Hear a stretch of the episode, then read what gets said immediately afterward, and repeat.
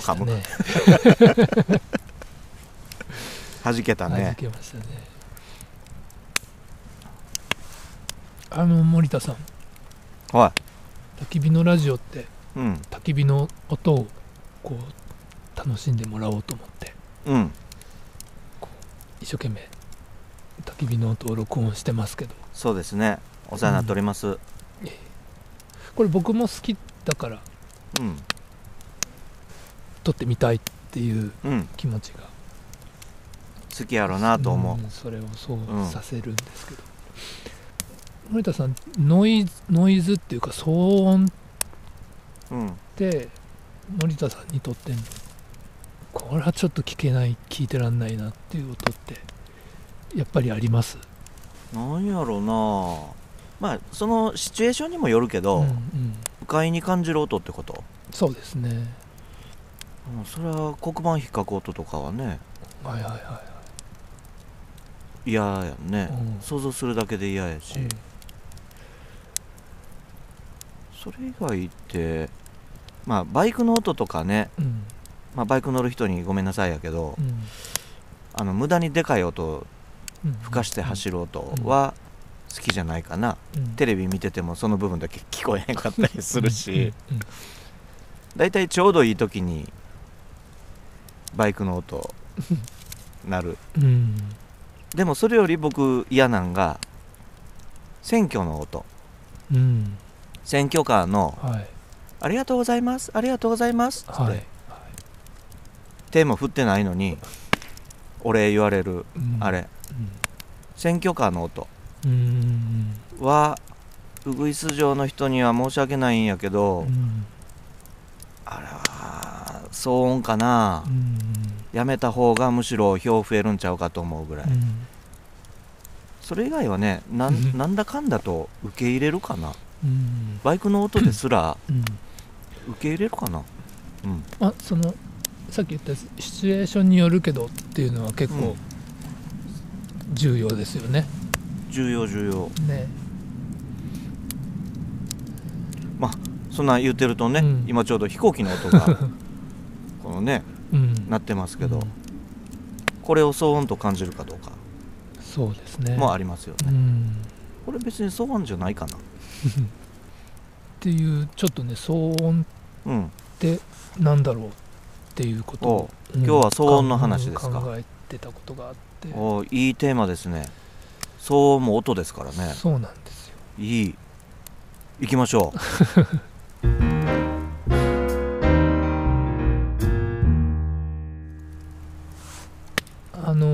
そうさっき森田さんが言ってた、う、うん、そのシチュエーションによるけどっていうのはやっぱりすごい重要なうん。キーワードで、うん。その騒音っていうことを考えるときにうん。自分がす好きでやってること好きであれば、うん。そのさっき言ったバイクの音でもうん。もうこれは俺が俺はこれはこの音が大好きなんだうんって言って、きっと乗ってるんでしょうね。うん。その人たちにとってはやっぱりそれがなんだろう青春の音なのかもしれないし。そうやね。うん、でそれを出す人がいるとうん。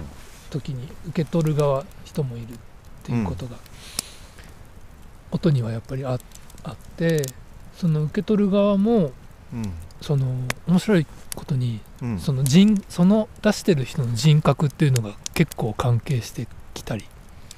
ほんまに？この人が出してるんだったらいいやっていうああそういうことか。ん許容が出てくるああまあそれはあるわな。うん、うん。だから出してる人がうん。どういう人かが分かんなければ、うん。今聞こえてくる情報っていうのはうん。その大きい音うんだっていう情報でしかないうんから、そそこでそこからの理解っていうのは、うん。そのうるさいっていうことになったり、まあそのシチュエーションに本当にシチュエーションによって自分がそのうるさいっていう音を受け入れる体制になってるとうん。さほど、うん。うん、そう。騒音ではないっていう、うん。そこにその音の面白さある時には騒音になったりある時にはとても重要な音になってたりっていう。そのまあ僕たちその理解するっていうことがうん。そのどれだけ大事かっていう話にもなってくると思うんだけども、その音の情報源を理解すればするほどうん。それはその騒音ではなくうん。そのあ何か意味があってうん。音を出してるんだなっていうところで理解をして、うん。その騒音だったものが騒音でなくなるっていううん。ことにつながったり、うん。そうやね。うん。そのだから相手を理解するっていうこととうん。その今聞こえていること音がうんその騒音なのか騒音じゃないのかっていうことっていうのは割とその似ているうん。理解というか、そうかん。うん。とするとその騒音というものが、まあ、なくなるっていうのは変だけど本当にお互いが理解をし合えるとうん。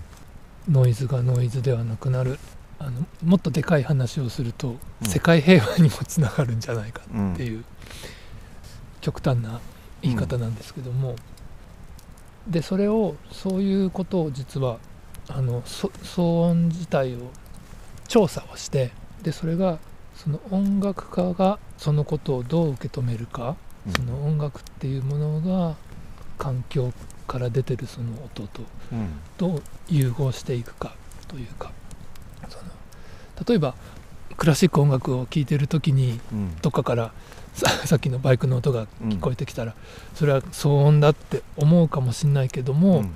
それを騒音って思わないようなうん。その捉え方がもしかしたらできないかみたいな、うんそんなことをこう研究してたのがうんうん。まああのサウンドスケープのシェファーさん？そうかなと思った今。あのまあ彼だけじゃないんですけどうん。も、そう。あの実はもそのサウンドスケープのうん。概念を出てくるのがその騒音の調査がきっかけだった、うん。みたいな部分も多かったみたいああったみたいで、うん。だから騒音をやめようとかその騒音っていうのは出さないようにするっていう社会を作るんじゃなくって、うん。それをどうやってお互いあの理解し合えるかというかね、うん。うん。うん。そういうことがうん。あのできないだろうか。それが音楽家がそういうことのアプローチをこうもっともしかしたらあの先導できるかもしれないっていうような思想をうん。持ってた人だと思うんですけども、うん。あのここでまたちょっとシェーファーさんが挟みますか。うん出てきたなっていううん。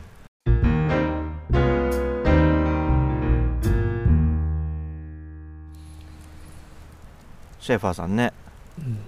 まあこの回初めて聞いた人はね、うん。何のこっちゃかもしらんけどマリー・シェーファーさんね。そうですね。サウンドスケープという、まあ、音の景色といいますかはい。音像といいますか、音のそうですね。まあ、そういったものを提唱した人。はいについてね野中さんが第4回でしたかね、そうですね。サウンドスケープ、うん。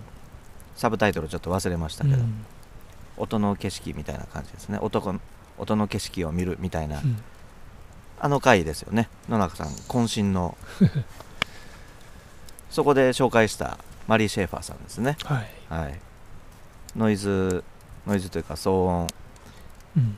要は騒音を騒音とされてる音をどうやったら受け入れられるかっていうそう。風なことをあのーそうですね。だなんてやろちょっと僕の僕の感えっと僕が受け止めてそれで僕がアレンジしてるう話うんうん。になってるかもしれないんですけども、うん。あのーそう僕もその騒音ってなんだろうって考えた時にやっぱりそういうふうに行き着いたなんかねもあのうん。それってそんな研究の対象なのかなって僕はちょっと、うん。そうあ否定する気はないねんけど、うんうん。あのもっと違うアプローチやろうからただ騒音って不快やから騒音なわけじゃないですか、で騒音がなくなればいいのは誰しも同じでうん。ただ人それぞれやからなくなることはないわけですよ。うん。だったらそれを受け入れるというかうん。騒音と感じない自分を作ればうん。もっとその広い心でみたいなね、うん。っていうことはねよく考えるしうん。っていうかしょっちゅう考えるかなそれは。あそうですか。不快な音を聞くたんびにまあ不快なものは不快と感じるのは仕方ないけども、ん。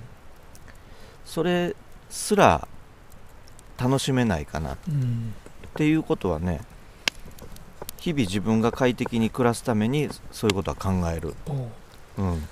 それは素晴らしいですね。まあ、シェーファーさんのアアプローチはそことはまた違うやろうけどね。当然。音楽家っていうところにうん。音楽家がそれを考えるっていうところになんでかなって。うん。どういうアプローチなんやろうって興味はある。うん。そうだから音楽をその奏でることっていうのがをそのそれがその自然のやっぱり人間自身も自然の中のそのワンサイクルに入っているわけだから、うん。それがその自然のそのいわゆるいろんな音の中でうん。その音楽っていうものが一緒に生きているっていうことをおそらく実証したかったっていうか、うん。じあの彼自身そういうふうに生きていきたいと思ってた、うん。うん。そういう生き方をしようとしてた人だと思うんですよね。うん。まあいろんなそういううるさいノイズばっかりじゃなくてうん。あの例えばレコードなんかを回すと、うん。まあ、スクラッチノイズって言って、うん。あのパチパチパチってうん。いう音が出てましたよね。あね。あの高級なレコード盤でうん。綺麗にあの管理をしていてうん。いい針を使ってその針の重さのバランスも取れていると、あのノイズはうん。あまり聞こえないはい。純粋に音楽が、あの聞こえてくるんですけどもそれがなかなかあの庶民のそうですね。暮らしの中では。その条件はなかなか揃わへんよ揃わねないので。うん。レコードっていうと大抵プチプチプチっていう中で音楽が始まって、うん。うん、あの時々パチッとかって言って。そうやね。でそれが今はもう CD も少なくなってきてあのネット配信みたいなのが出てきてますけども、うん。その前にその CD なんかが出てくるのはそういうノイズをうん。あの消したいからうんっていうすごく多くの音楽ファンの願いを叶える形でうん。そのレコードから CD に移行していったとうん。思うんですけどもそうなったらなったでそうなんよね。うん。あのあのプチプチが懐かしい。良かったですね ていう話ねはよく聞きますね。うん。うん、まああの勝手な話だなじゃあ勝手な話なんねだけども、好きなこと言ってるなと思うけど。本当にシチュエーションによってノイズはノイズであってノイズでないというか、ねノイズやと思ってたのになくなったらノイズではなかったことに気づくっていうその 価値観の変化。うん。要は価値観をどこに置くかによってそのノイズ、まあ、心地よくはならへんにしてもせめて気にならない程度にうん。本当に受け入れるというかそこにその音があるんだなあまり好きじゃないけどね程度で受け入れられると、うん。うん、世の中は快適になるのかなと。騒音に関してはね、うん。まあだからそうなんだろう。そのそう理解するそこの部分をこう理解するとやっぱりあそうだなって分かってくるっうんていうのはだから理解するっていうことはやっぱりすごく重要なことだなっていうあの相手のことを知ることだったりとか。そうですよね、要はなぜ不快に感じるかっていうと自分のことをばっかり考えてるから不快なわけですよ。うん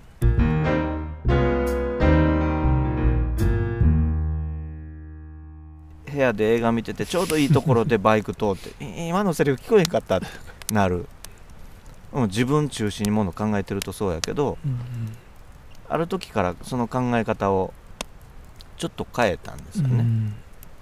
まあ所詮自分のやってることなんてうん。人のためにやってるわけじゃないんやから、そんなに目くじら立てることもないやんってそっちの方に意識をも持っていくっていうかバイク乗ってるやつのうん。方に気持ちを持っていくと、うん。そんなに急いでどこ行くのお前は。気をつけろよ。みたいなんとか。それすごおい前大事。その音うん。何ホーン出てるか 知ってるか？測りに行ったろか？野中さん呼ぶぞ。みたいなね。こととか選挙だって。そんなに頑張らんでもね。落ちるのはもう見えてんねえから。とか。まあなんかあの少なくとも自分のところに気持ちを置くんじゃなくてこうちょっと遊び感覚なんですよ、うん。僕の場合はね、うん。ちょっとそっちの方に気持ちを置いてこう、まあ、半分ちょっといじるような感じで、まあ、自分の心の中でやってることやから、うん。それは自由やし、うん。でもそれによってその音に対してイラッとしてうん。過ごすその例えばたった1秒であっても、うん。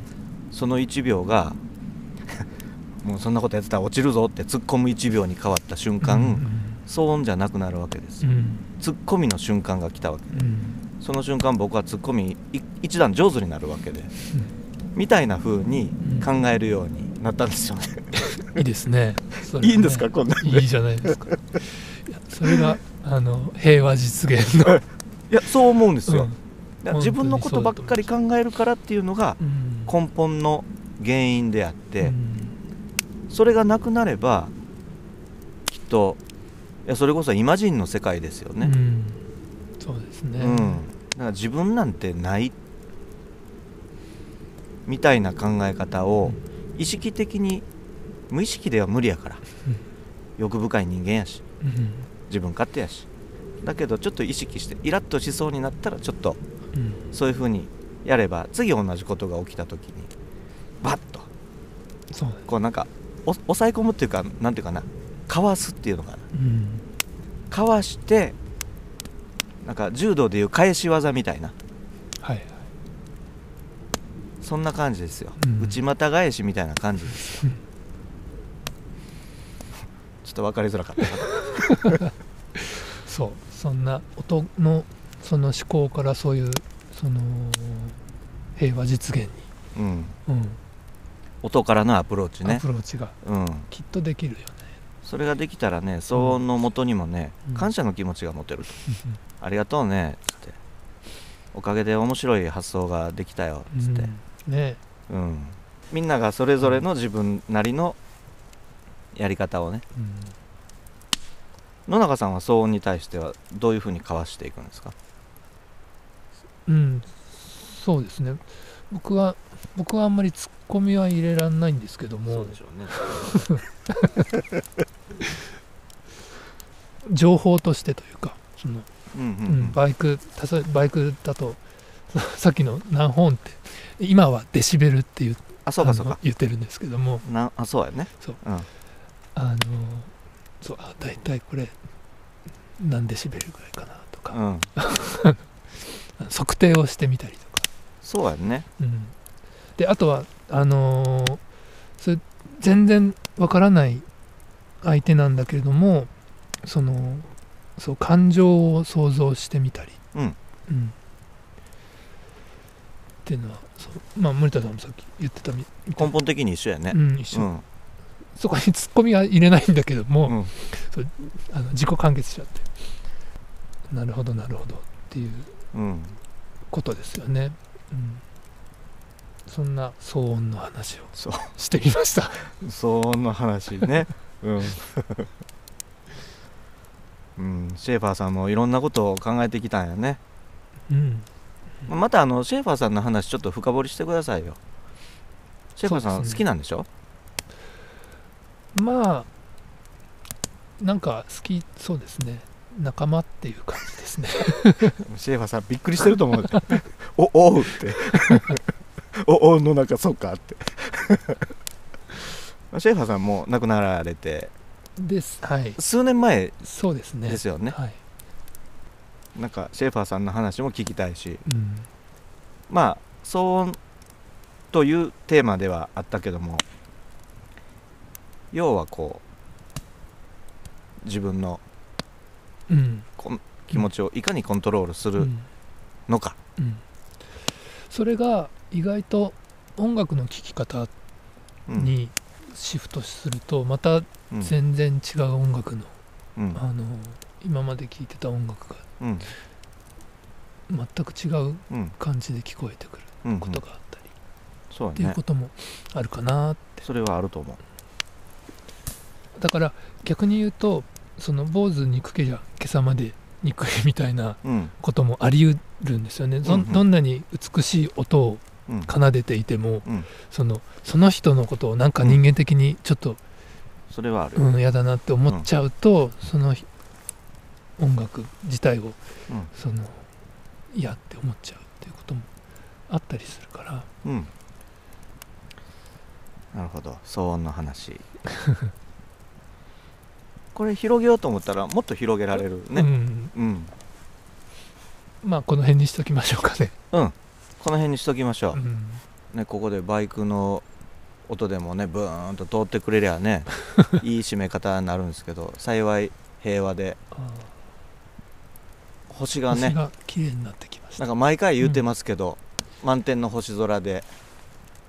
いいですね。星の音が聞こえてそうな。はい。はいそんな夜ですけども。そうですね。じゃあ本日はこの辺で。それでは皆さんごきげんよう。さよなら。